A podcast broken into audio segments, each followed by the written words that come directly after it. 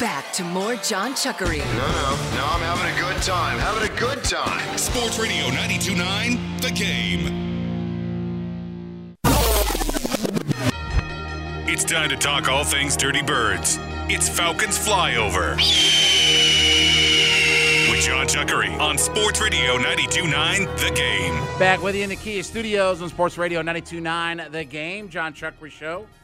Live here on this Tuesday evening, 404 741 0929.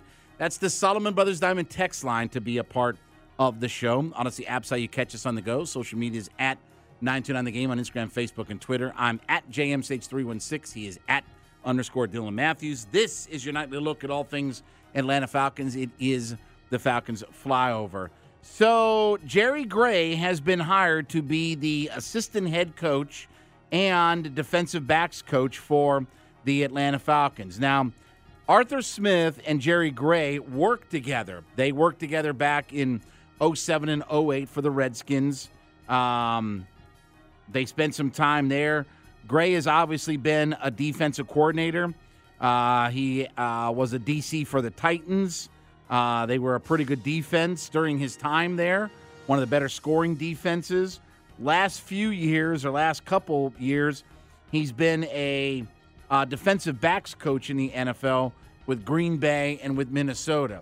So it's interesting that he's also got the assistant head coach title. So if Arthur gets sick, then Jerry's most likely going to run the team uh, that day. So interesting. Um, so that's a good compliment to Ryan Nielsen. You know, a guy who's been a DC, because let's face it, and I said this about Ryan Nielsen. I don't really have a problem with Ryan Nielsen. I just didn't like the fact that he's not been a DC and he's not called plays.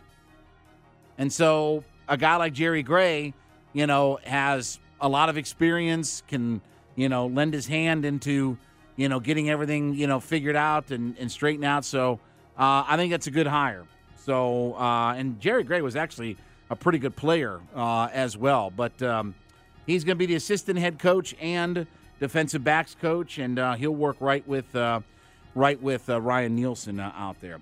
Now, I, I've seen this written a whole bunch that should the Falcons, because they've hired Ryan Nielsen and he has a relationship with this player, should the Falcons pursue Marcus Davenport in free agency to help their pass rush out? Okay? You know what I say to that? I say to that. That's what I say about it. How about that? Here, here we go. Let's record this, Dylan. Ready? Here you go. Do I want Marcus Davenport? Uh, Davenport, his last three years. Yeah, Davenport, his last three years uh, in the NFL, has had um, he's had he's had nine he's had he's had a nine sack season in the NFL last year. This year, he had half a sack, and in 2020, he had a sack and a half. Now, it's not like he didn't play. He played 11 games in 2020, 11 games with nine starts in 2021, and he had 15 games with nine starts this year. And he managed half a sack more than me and Steven Means. So he only beat Steven Means and I combined for half a sack. So if we're going back in time and replaying my thoughts about pursuing Marcus Davenport because of the relationship he has with Ryan Nielsen, yeah, that's what I say about that. Do I want Marcus Davenport? Yes. That's exactly right. We'll keep we'll keep that handy because every time his name comes up. Sorry, but I mean, yeah. I mean, has he been a bust? He's got 21 and a half sacks in 5 years, right? Remember they traded up to go get him. Um, he was out of Texas San Antonio. He was the 14th overall pick. I mean, can I get Cam Jordan? Can, can I get, you know, former guy that played for uh, you know, Ryan Nielsen, Trey Hendrickson. Can I get? Yeah, can I get those guys? Can, can I get? Can I get one of those guys? Marcus Davenport. So anyway, yeah. So anyway, no, I don't want Marcus Davenport. So our guy uh, for the Falcoholic, Kevin Knight, um, he's got his mock draft for the Falcons, and he's got with the eighth pick of the draft, he's got Paris Johnson, the offensive tackle out of Ohio State. He's got Nolan Smith as his second round pick, and he's got cornerback Garrett Williams out of Syracuse as his third round pick, and without going through all of the other picks and things like that. Um, you know, look, if I could have Paris Johnson and Nolan Smith, I'd be absolutely fine with that. So we can put Kevin Knight in the good category. We can put him in the in the good in the good column for everything. So I'm I would I would be fine with Paris Johnson and I'd be fine with Nolan Smith. Yeah, he's coming off the injury, but I I I have this sneaking suspicion that Nolan Smith is going to be a better pro player than he was a collegiate player. I thought Nolan Smith would have a real breakout year this year, but he really didn't. And obviously, the injury derailed all of that. But I like Nolan Smith. I talked to him. He was sitting right beside me at SEC Media Days, had a chance to talk to him. Good kid. Uh, I would be happy if the Falcons drafted him. If I could have an if I could have a offensive lineman and a defensive edge player in my first two picks, sign me up all day. Sign me up all day. Now, here's the other thing too about the Falcons in this offseason. So we know now with the with the cap set that the Falcons are going to have the second most free agency money to spend. Now, it's a dollar or two less than the $100 million that Freaky keeps talking about. It's going to be $56 million as of right now. John Freaky? Yeah, him. Yeah. On the morning show, you know, 100 million, 100 million. John Freaky? Yes, him. 100 million. 100 the the 100 million man. Okay? exactly. Exactly right. So anyway, they're going to have 56 million. That could get up to another 12 million with um, Marcus Mariota when he gets released and things like that. But this money is going to go very quickly. You know, a Lindstrom extension, filling out the roster with, you know, if it's Rashaan Evans or Isaiah Oliver or whoever, you know, filling out your roster. Uh, obviously, you got to add a quarterback. So I, I really do think, and, and we talked to Tori McElhaney last Friday. I think they're going to get one to maybe two, you know, high level free agent players in this cycle. And look, I don't, I can't even think about the last time that we had two. I mean, 2016, we got Alex Mack, who was a top flight center, and, and paid a good price for him. I don't know when we've gotten two guys that were kind of high dollar guys, but by the time you fill out your roster, you extend some of your existing players, you sign a quarterback that I think will try to compete with Desmond Ridder. That cap space is going to get eaten up pretty quickly. And, you know, it's it's a, you know, what what would you say, Dylan? It's a buck or two less than the hundred million dollars that, you know, Freaky's been spouting off for the last few months. You know, fifty-six million. You know, it's uh, they're one and the same, right? John Freaky? Yeah, yeah, they're they're they're pretty close to one another, right? yeah, hundred million, fifty-six million. It's it's nickel and diamond, you know, everything. But still, that money will get eaten up pretty quickly. So it's not like the Falcons are going to go in and build this whole new roster, right? I mean, you got to have all these players that fill in the gaps of what your roster is. Your special teams players, you know, backup guys, depth guys, whatever. And again, you're gonna you're gonna need to, to get a quarterback. Because even if you don't draft a quarterback, and you know, I wouldn't mind that the Falcons draft a quarterback, but you got to sign somebody to be Desmond Ridder's backup, and that's going to be a veteran.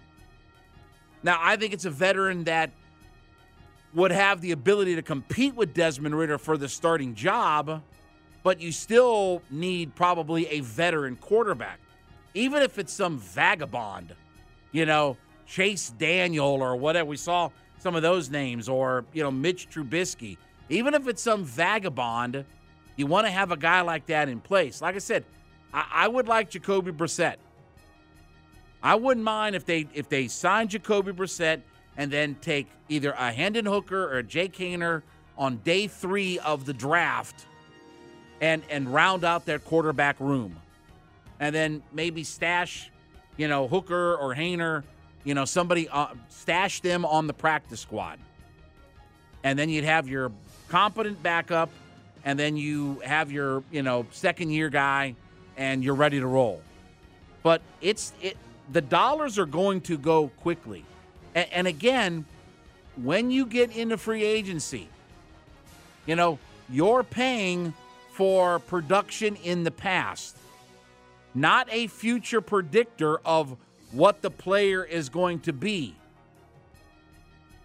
You know, we were all hyped about being able to go get Dante Fowler and all that, and then his production was.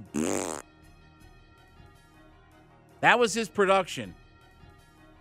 Dylan, what was his production like when he signed that contract? yeah, exactly.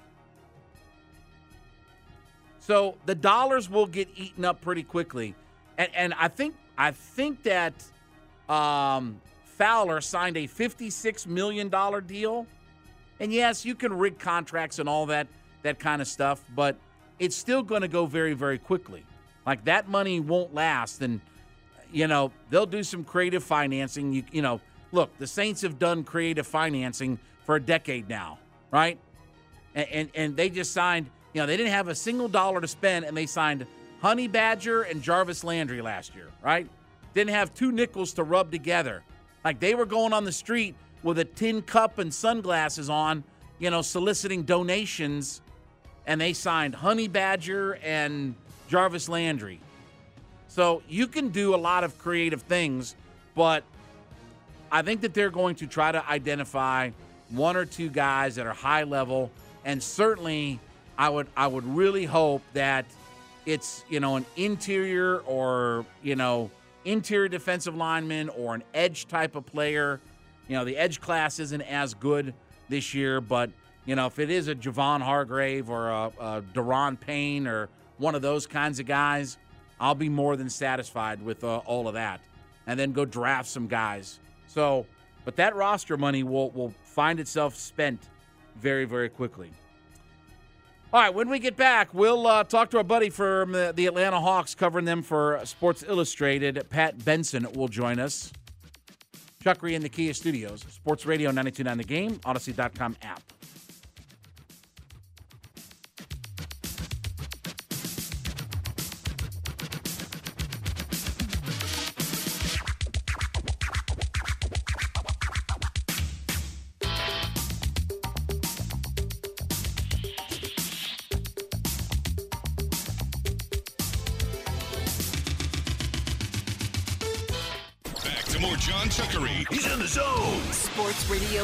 929 The Game.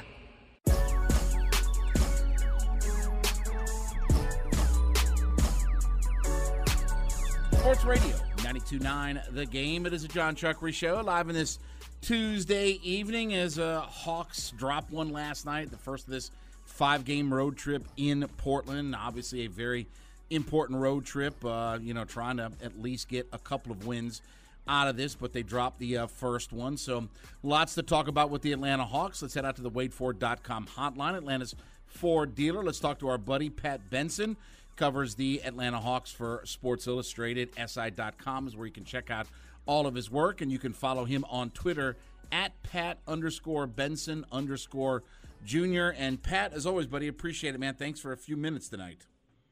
Hey, John, thank you so much for having me. So we know that this is an important stretch on this road trip, but I'll ask you the question this way. How much could this road trip influence what they do at the trade deadline? As I believe when they get back, the deadline is only two days away. How influential, if this thing tanks or if they do well, could that influence the deadline acquisitions that they make? Oh, it's a pivotal stretch of the season. It's going to have major postseason ramifications, and of course, as you alluded to, it's going to have a big effect on what they do at the trade deadline. They get back on February 8th, two days before the trade deadline, and um, yeah, if they if they really don't perform well, then I think that will make it a lot easier for Landry Fields to pull the trigger and make some deals. If for some reason they uh, you know exceed ex- expectations, then it may give him some reluctance to um, to move some players around. So it's a it's a crucial stretch of the schedule, no doubt. So Pat, when we when we look at this, you know, deadline that's coming up, you know, I do think that they will move on from Bogey, and if for no other reason, just the idea that he's got that player option that's lingering out there that would be for 18 million. So I don't know that they want to back themselves in a corner and get stuck with that. And the other thing that we're hearing is, you know, whether it's you know John Collins' contract or you know the teams are looking for a big mm-hmm. haul. You know, if it's if it's not one of those two guys, who else could be potentially on the move? Is there anybody else that you look at and say that they could be on the move, or is it really Bogey and Collins is just kind of the make or break pieces in a deadline deal? It could be some surprising guys on like the periphery, maybe guys have been the bench as part of like contract filler. But honestly, the big move I expect is I think this will finally be the time that Atlanta trades John Collins. We're celebrating the three year anniversary of him being in trade rumors. And I think um, fans and media, play, players, I think everybody's grown numb to the unrelenting trade rumors. But this really is going to be the time that happens. I've been hearing for months that uh, it's going to happen this year at the trade deadline. You mentioned uh, Bogey. That's going to happen this summer. This summer, it's either going to be Bogdanovich or it's going to be Clint Capela. But uh, here in the next week or so, I'm very confident John Collins finally gets traded. And uh, you know, it, it, like you, I think uh, he he performs pretty well. I don't think his contract's all that bad. Uh, and uh, I, I don't know what Atlanta is going to be able to get in return that's going to be a better fit, but they are dead set on moving him at the trade deadline. That's going to happen. Pat Benson covering the Atlanta Hawks for SI.com, joining us here on the WadeFord.com hotline. How would you describe um, DeAndre Hunter's season? How, how would you put it uh, with what he's done this year? the same way I'd sum up his entire career, up and down. Uh, I think we, we've given up on the baby Kawhi comparisons. That's just not ever going to going to happen or ever pan out. He's a solid starter in the NBA. He's a two-way player, which luckily for him, he's in the era of two-way players. They've never, you know, a big uh, physical defensive wings have never been more important. So that's great for DeAndre Hunter. But fans just need to give up on the idea of him being some sort of superstar. That's not going to happen. He's too streaky. He's uh, kind of has tunnel vision when he has the ball, and solid defender, which is great. He's valuable to Atlanta. They they definitely need him. But honestly, he's a fourth or fifth option on a on a team that would consider itself contenders. You know, it was interesting. I was looking at some numbers earlier today and DeAndre Hunter's defensive rating among the Hawks is ninth mm-hmm. uh, of anybody mm-hmm. that plays any significant minutes. Uh, the only guy yeah. who is behind DeAndre Hunter is Trae Young. Um, and wow. it was and it was interesting to to look those numbers up. Look, I I'll say it like this, and and this may not be fair, okay, mm-hmm. but mm-hmm. you know it's starting to feel like yeah, there's a lot of potential for DeAndre Hunter, but it's not coming to fruition. And at the end of the day, he's a 15 5 guy that plays good mm-hmm. but not great defense. That's Kent Bazemore. I mean that that's that's what this is kind of becoming, and I don't want to say it that way, but the reality is is that this is what this is kind of turning into. Yeah, the only thing I would push back a little bit on is that he does have he does have to pick up the toughest defensive assignment just about every game, so that could potentially impact the numbers. But I, I hear what you're saying. I mean, the, the numbers aren't great. He and I just go back to what I said. He's just a solid starter in the NBA, which is great for him, and uh, he's going to have a long, solid career. But yeah, I mean, he, he's he's a role player, and and that's what it is at this point in his career. And he's one month younger than John Collins. I think because John Collins carries himself with this. Um, veteran sort of mentality, and whereas DeAndre is more reserved. Um, maybe that has something to do with it. And people forget that they're basically the same age, and players don't make huge leaps after their fourth or fifth year in the league, and that's where DeAndre Hunter's at. He is who he is at this point. And it's interesting because you know we kind of you know fans fuss about the contract that John Collins got, but DeAndre Hunter is a $20 million player next year. And in three years, he's a $25 million player. And, you know, when we talk about Collins and his contract and it's an albatross and all that, well, mm-hmm. are, are, we running into the same situation with DeAndre Hunter where, you know, in two to three years, is his contract going to be an albatross? I mean, I, I just, you know, this team has spent a lot of money and they're really straddling that – luxury mm-hmm. tax line with being $1.9 million away, but there just doesn't seem to be the return for the money that's being spent. And I, I don't know. I mean, I just, when I hear mm-hmm. about Collins being traded, I think part of it's the contract. But are we going to be in that same boat in with DeAndre Hunter in two or 3 mm-hmm. years? Well, that's it's fair to feel that way, no doubt about it. the The only reason I'm not hitting the panic button yet is in the next couple of years, the salary cap will go up with a new TV deal, so that is the good news. So I, I think his um, contract won't look as bad, and you know we're we're starting to hear more about John Collins. His contract, John Collins' contract, isn't that bad when you look at his production uh, I was listening to a national broadcast the other night, and they said, "Who are you going to get for these numbers?" And that's just kind of par for the course. And um, it's just impossible at the end of the day to build a championship contender without going into the luxury tax. It, it, you're just fighting with one hand tied behind your back. So uh, that really that that's where I'm at with that. I don't think those numbers are outrageous. I don't think they're overpaid. I just think it's par for the course in the NBA what is it about John Collins that he's regressed? He's having his lowest scoring average yeah. since his rookie year. It's 13 and a half points per game. Yeah. His, his, rebounding is about the same, but his three point mm-hmm. shooting is dreadful. Uh, but he's taken yeah. the same amount for his career. His field goal percentage is the lowest it's been in four years.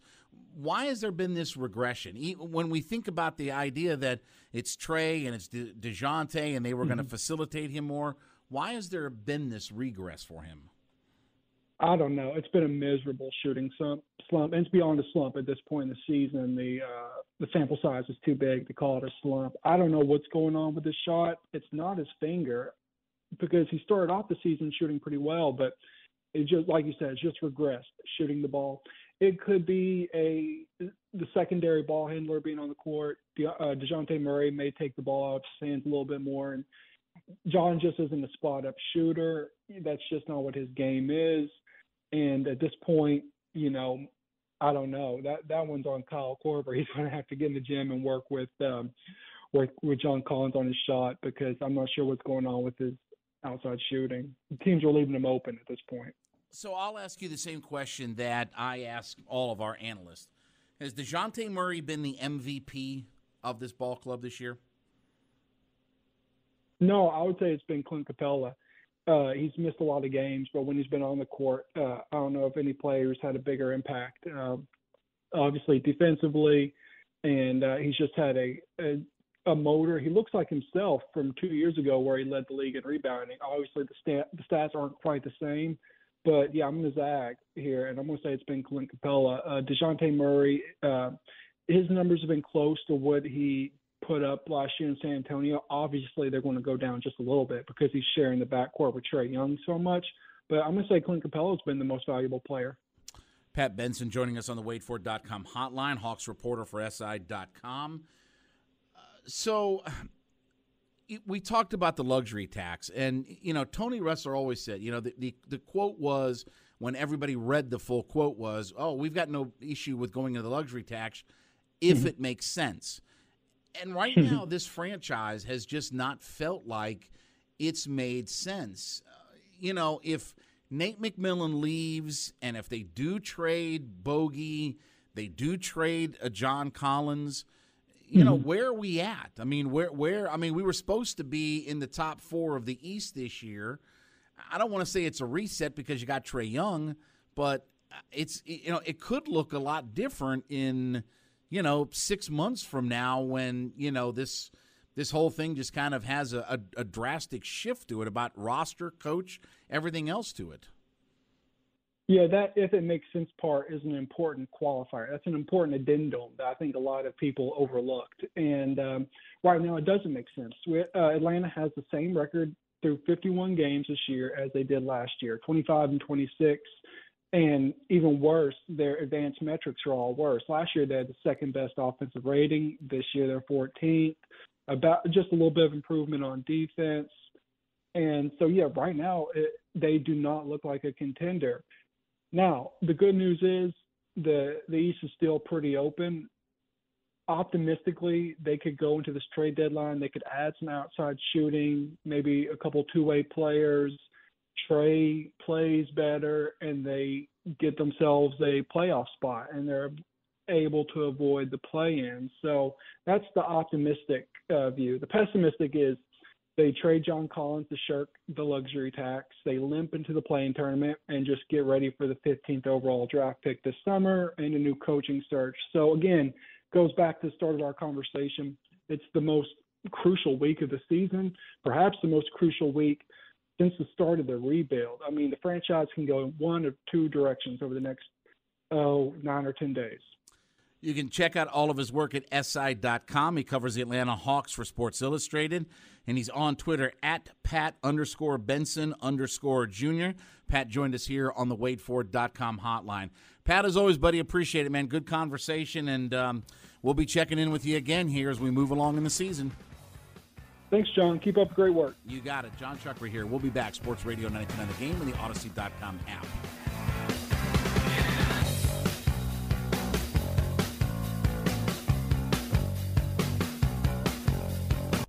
Back to more John Chuckery. No, no, no, I'm having a good time. Having a good time. Sports Radio 929 The Game.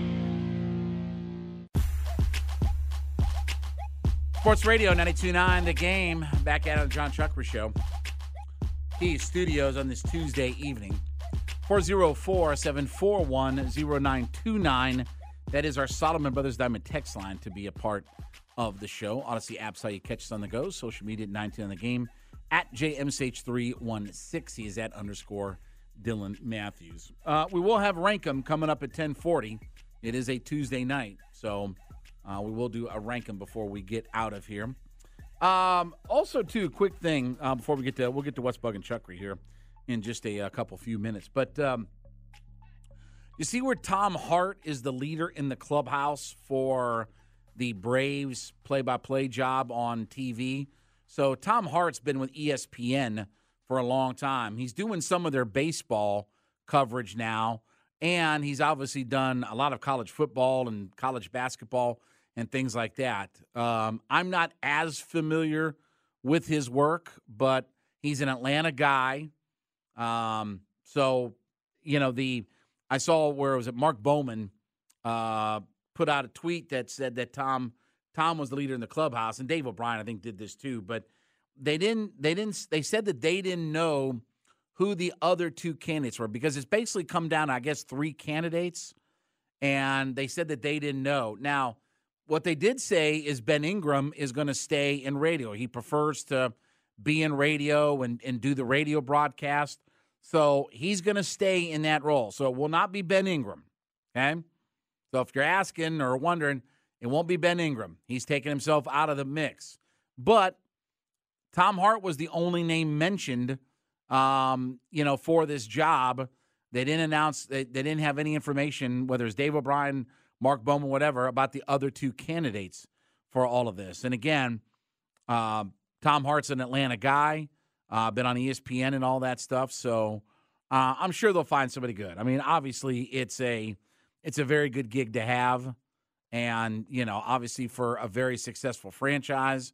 So you know, you're you're in a pretty good spot if you're if you're getting that uh, that kind of job. You know, if you you know, there, there'll be uh, probably a lot of good candidates that, um, you know, have applied for all of that. But certainly won't be the same, you know, without Chip. Um, did such a great job, you know, here, and obviously the legacy, you know, with his dad Skip and all that. So, um, but you know, he's going home.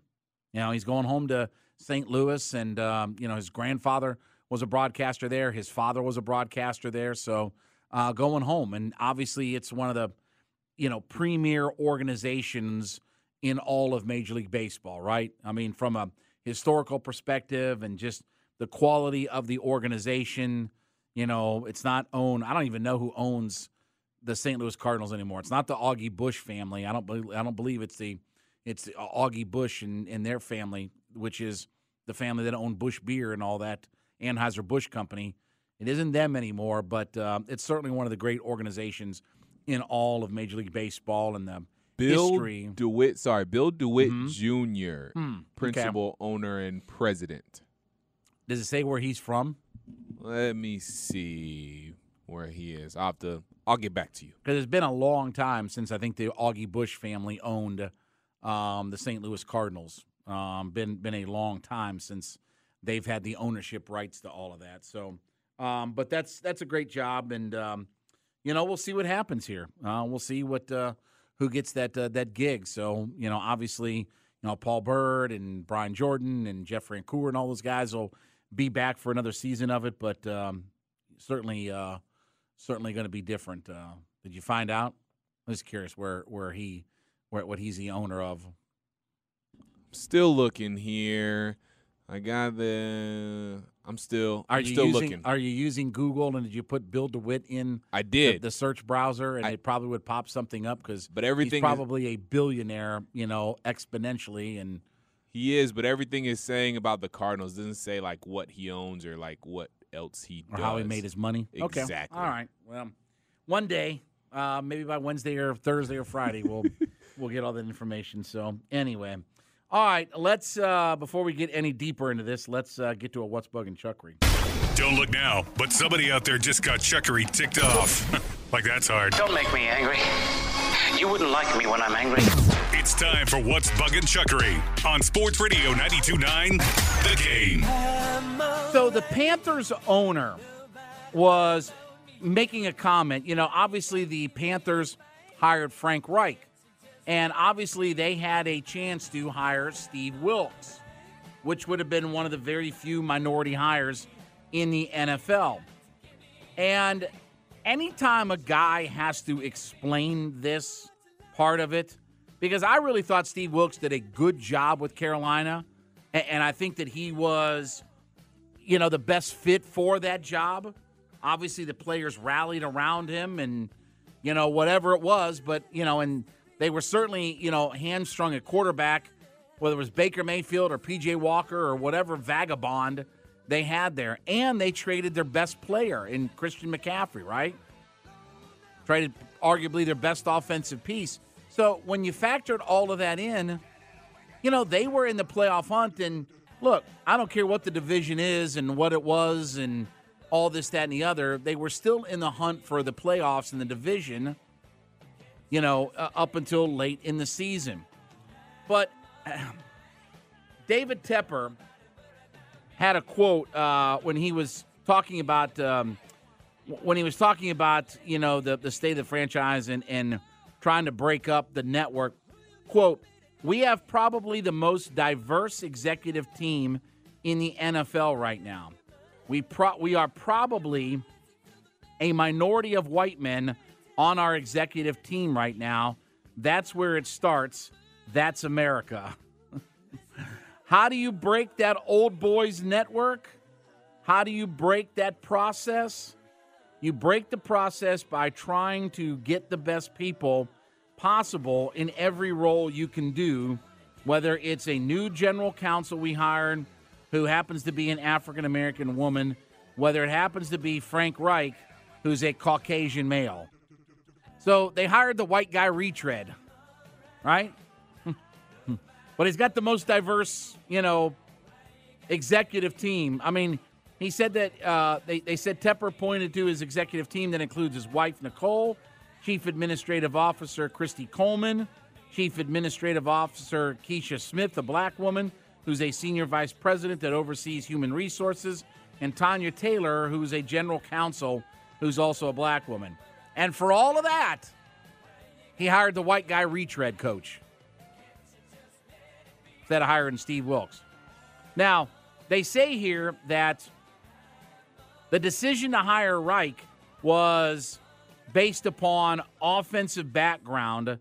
Um, and they said seven of the nine candidates had an offensive background, and all but Jim Caldwell were white guys. so, and then it says the two defensive minded coaches that they that they could have hired were both black guys. So they they they, they went with the white guy retread. Okay. Um, every year we get these NFL meetings, and every year they put some new rules in to benefit the offense every single year. And it's never going to end. It's never going to end. And the reason it is scoring brings eyeballs.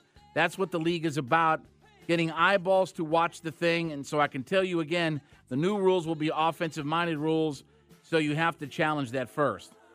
So you couldn't have hired a really good offensive coordinator.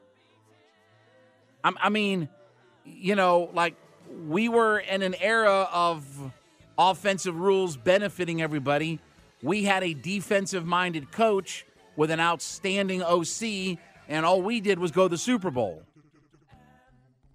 Okay, all right. But they hired the retread white guy. yeah, exactly. Um, they said Reich, Reich is the first offensive minded coach hired in team history. What about just hiring the best guy? Like, what about what about just hiring the best guy for your situation? You know, you you had you had the players rally around Steve Wilks. And and even Tepper said that, well, if he did a really good job, then then we would hire him. Well, what did he not do? And and did, wasn't Frank Reich just a failure like very recently here in Baltimore? Like, didn't he get fired because hold on.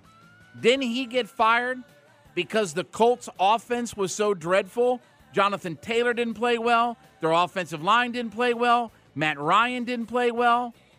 Didn't he get fired because they were a lousy offense?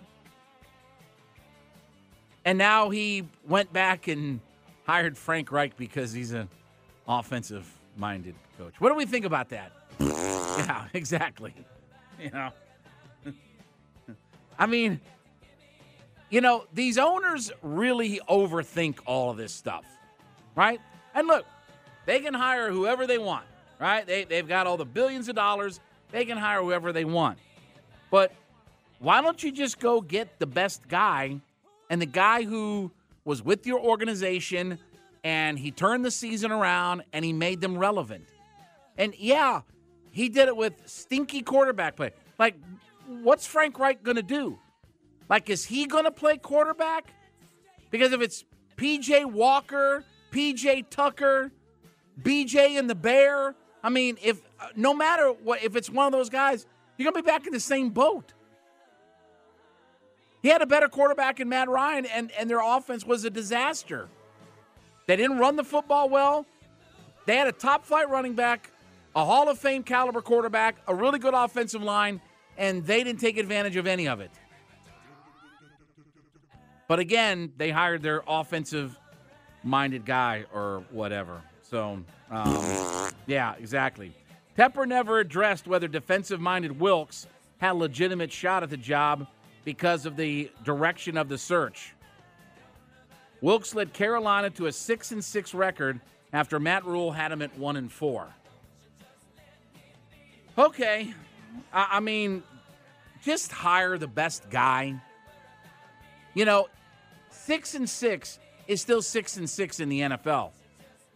And with that ragtag bunch that traded away McCaffrey, that was working with Baker Mayfield, right?